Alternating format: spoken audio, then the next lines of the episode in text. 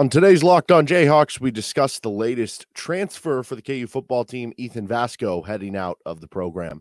You are Locked On Jayhawks, your daily podcast on the Kansas Jayhawks, part of the Locked On Podcast Network, your team every day.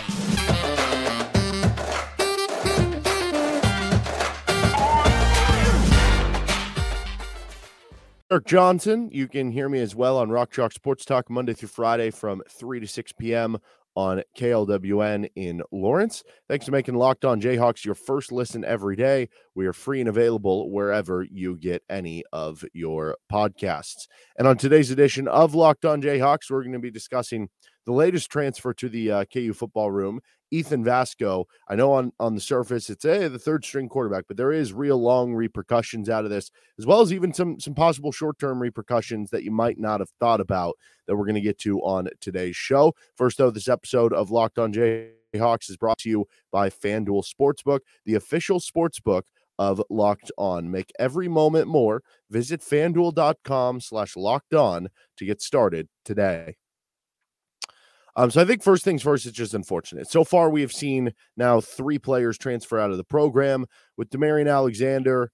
Makes some sense. You have a bunch of pass rushers possibly in front of you. Obviously, KU is not in a position that they'd like to be losing their pass rushers, uh, but somebody who I, I, think has a good potential to make an impact somewhere else. Seen as a really good kid and um, makes sense. Kai Kuntz, who is a, a uh, local in-state product. I don't know if he was on scholarship. I, I think he might have been a walk-on. He's transferring out. Uh, Ethan Vasko now transferring out as well. KU is trying to get in line with their scholarship numbers. They were over scholarshiped coming into the spring. We we haven't heard that really recently and before with KU football over the last decade plus.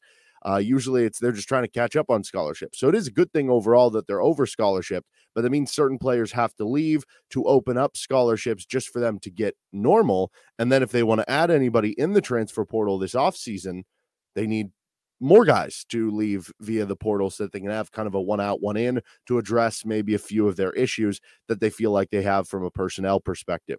But this is not one of those moves where KU was probably like uh, right there, there's two ways of, of players transferring seemingly nowadays. There's the i'm going to transfer because of my side of things. I want more playing time. I want more nil money. I want whatever it is right? It's it's my side of things. I'm trying to transfer for a better opportunity.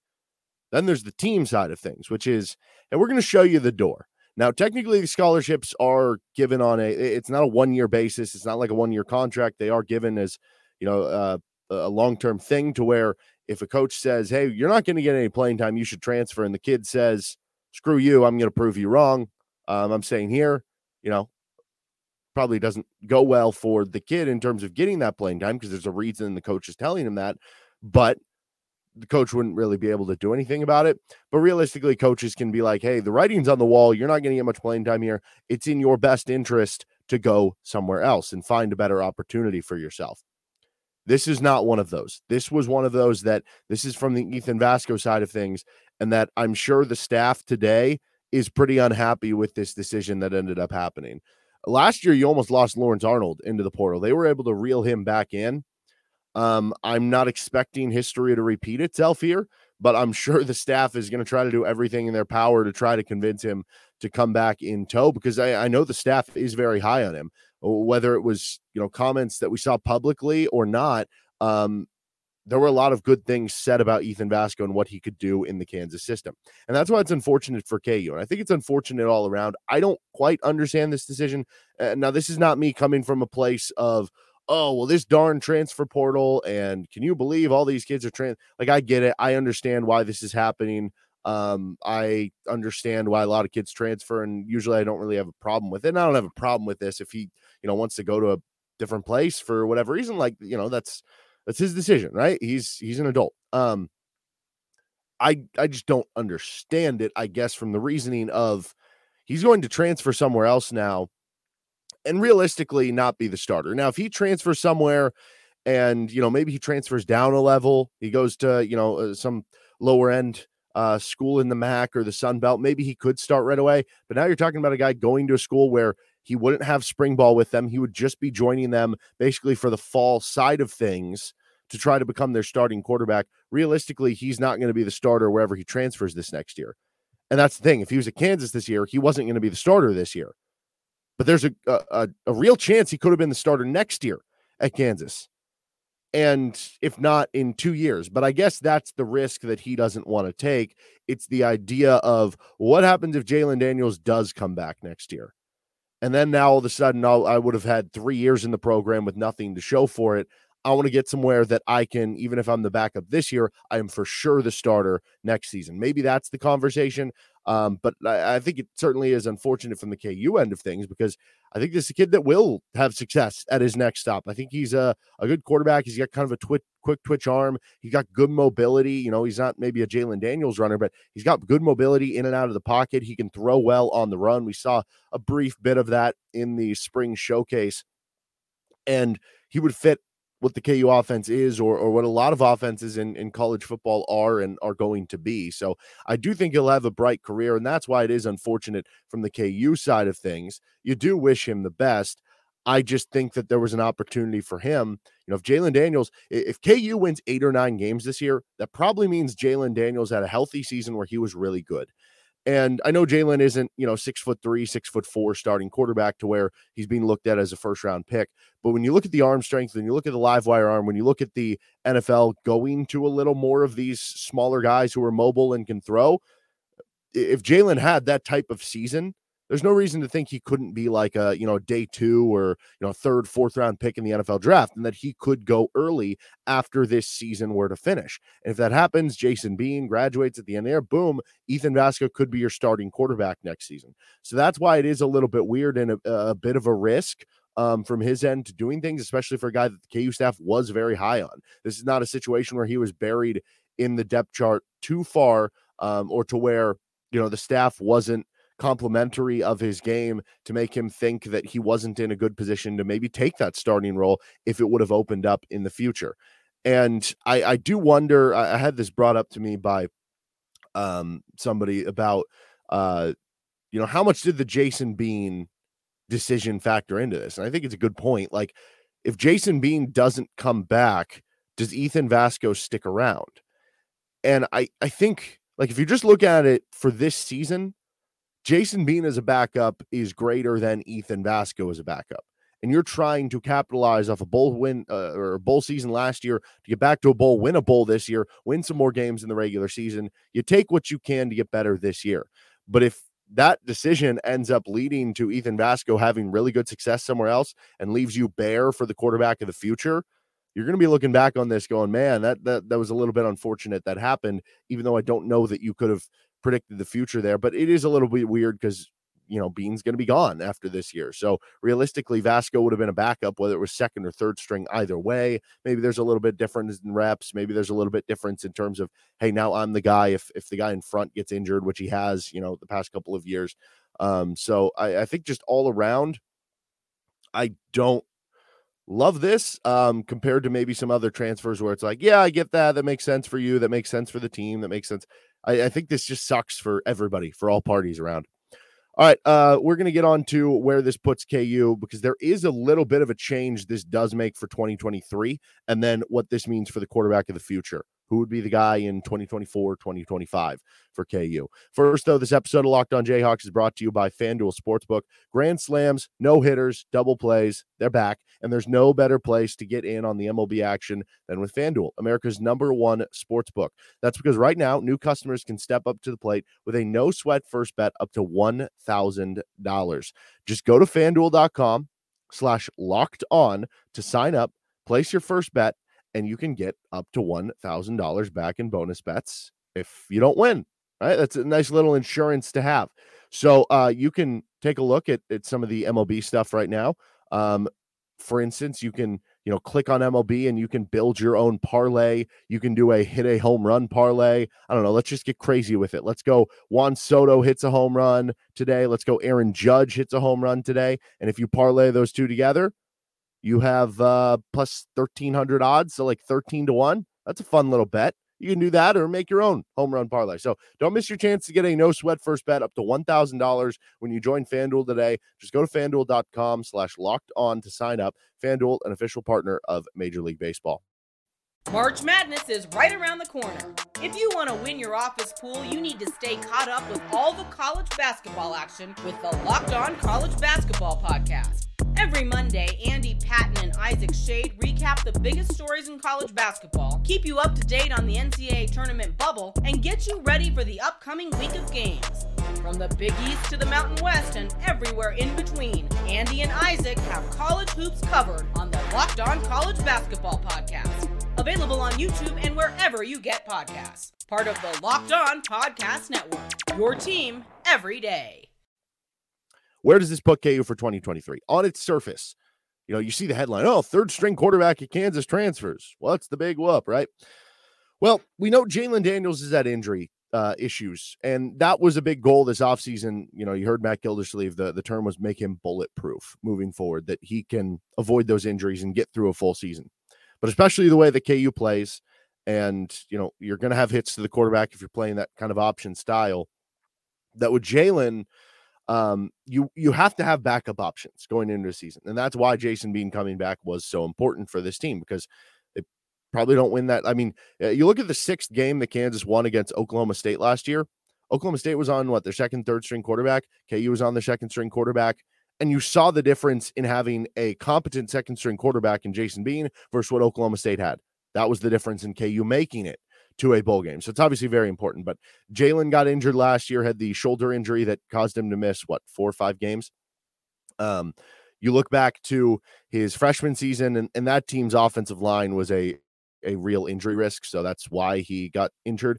Um, and then you you look at his second season where he wasn't the starter till the end of the year, and part of the reason why was because in fall camp he got injured, and so the staff that had just came over didn't have spring ball, just saw everything in fall, had to extrapolate everything they saw in fall as to be everything, and because Jalon was injured for a good portion of it, he didn't get to go out on the field. So you have had injuries kind of each of the last three years to Jalon. That's something to be worried about. So now you're in a situation where if Jalon does get injured again, Jason Bean is now your backup. And, you know, with the way KU plays, we, we saw last year, Jason Bean got injured in the Texas Tech game, and then Ethan Vasko came in for a drive. So it is important to even have a third quarterback in this system uh, the KU is running and everything. And that would have been nice if it was Ethan Vasko. Now you don't have that. Now that is a bit of a doomsday, like worst case scenario type of thing to happen. Um, but I think it has another impact besides that. Right now, KU has been pretty coy about total usage of what it's going to be, but they've definitely hinted at, and we've definitely seen like bits and pieces, whether it was in the spring showcase or in other areas, of the usage of Jason Bean. He could line up at some running back. He could line up at some receiver. We even heard Taiwo Onatolu, one of the special teams assistants, talking about him getting some reps at kick return. Well, guess what? If now the option behind Jason Bean to where, you know, if you line up Jason Bean at receiver and he gets injured, and it's like, oh, it's fine. Well, he's just the backup. Jalon Daniels still in there. But now, instead of the backup with Jason Bean being injured, being Ethan Vasko, who I, I feel like the staff very trusts as, as far as a redshirt freshman would go, you end up in a situation where you know now it's it's Ben Easters who um, I don't know that there's that level of built-in trust. And I will say Ben Easters was uh, brought over by Brent Dearmon. He was a, a Brent Dearmon guy uh, in the same way Jalon Daniels was. You know, Brent Dearmon had a good eye for evaluating quarterbacks, but I think that one was a, a little bit different for a lot of different reasons for the uh, recruiting level. But I, I think there's a big difference there to having that be your backup in that situation. And so, to that notion, I wonder if this prevents KU from using Jason Bean in as much of an experimental role as possible. Now, maybe that's not the biggest deal in the world. Maybe it doesn't matter that much because it's as fast as he is. Maybe he's the fastest guy in the team. Um, you know, just having a real wide receiver, having a real running back in there, you know, that's going to be fine too. We have seen KU have some depth injury uh, issues at, at running back, so just having Bean be out there, I guess, could could help you with that. Um, and and I don't know how much it, it changes some of the trick play stuff. Like if it's going to be a trick play where Jason Bean ends up throwing the ball, then is that any different in bringing him in at quarterback? No, probably not. But if he's only coming in when he's throwing the ball as opposed to running it, does it get rid of the threat for the defense and they know what to expect every time?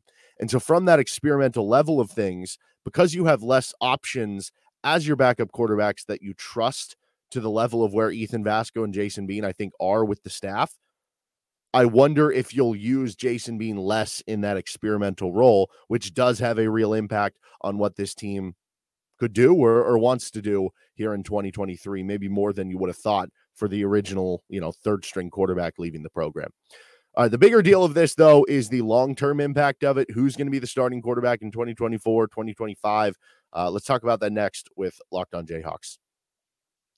All right, so you fast forward to 2024. This is the 2023 season. Next year would be the 2024 season. Jalon Daniels at that point can come back for a, another season. Um, this is year four for Jalon Daniels. If you remember, he burnt the red shirt in his uh, whatever year one with Leipold, year two for him. So he didn't have the red shirt, but he does have the COVID year from his true freshman season, meaning that Jalon could come back for next season. And if Jalon comes back for next season, all you know, problem solved for for 2024, right? It's it's jalon Daniels, and there's not really a concern there.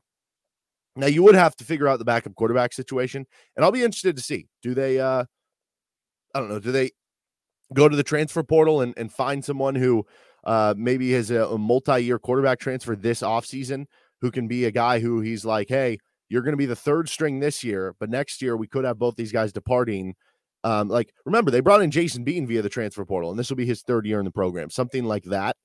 I don't know, maybe. Uh, or could they bring in a, a, transfer portal quarterback next year? Could they? Uh, we'll see. They obviously have Isaiah Marshall, and that is uh, a very big deal, which we'll get to here in a second. But if Jalon comes back, all these problems are solved because at that point you have Jalon back as a fifth year senior.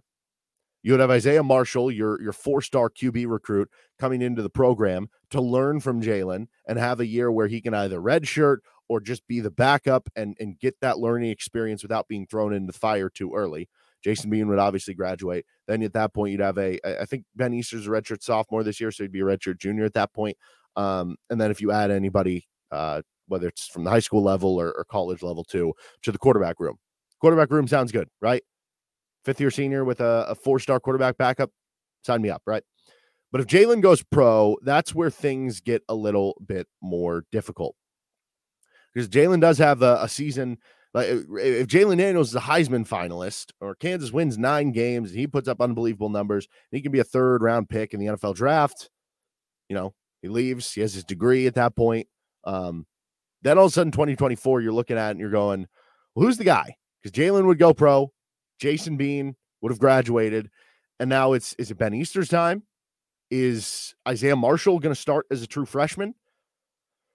Are you going to bring in someone via the transfer portal, right? Like you did with Jason Bean to at least compete for the competition, or maybe bring in a grad transfer who's like a one year guy who at that point, you know, um, if, if Kansas just did win eight or nine games that allowed Jalon go pro and Andy Kotelnicki's still the offense coordinator and they're doing all these cool things and KU is getting more notoriety nationally, probably would be easier for them to be able to get one of those higher end one year grad transfer quarterbacks than it would be, you know, just say five years ago, for instance. Um, but there there becomes a lot more questions.